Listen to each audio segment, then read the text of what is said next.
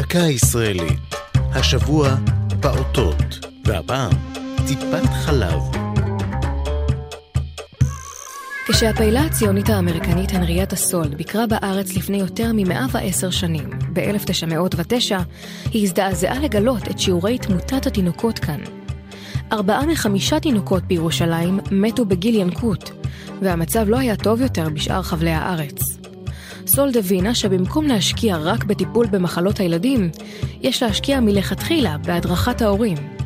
עשור מאוחר יותר, ביוני 21, כשביססה את הטיפול הרפואי בארץ באמצעות הסתדרות הנשים העבריות, הדסה, הקימה עם הסתדרות זו את התחנה הראשונה לאם ולילד בעיר העתיקה בירושלים.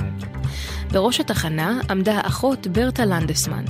תחנות נוספות יסדו ברחבי הארץ ארגוני נשים, קופות חולים ועיריות, ושם סיפקו לנשים מידע רפואי על הריון, לידה וטיפול בילודים.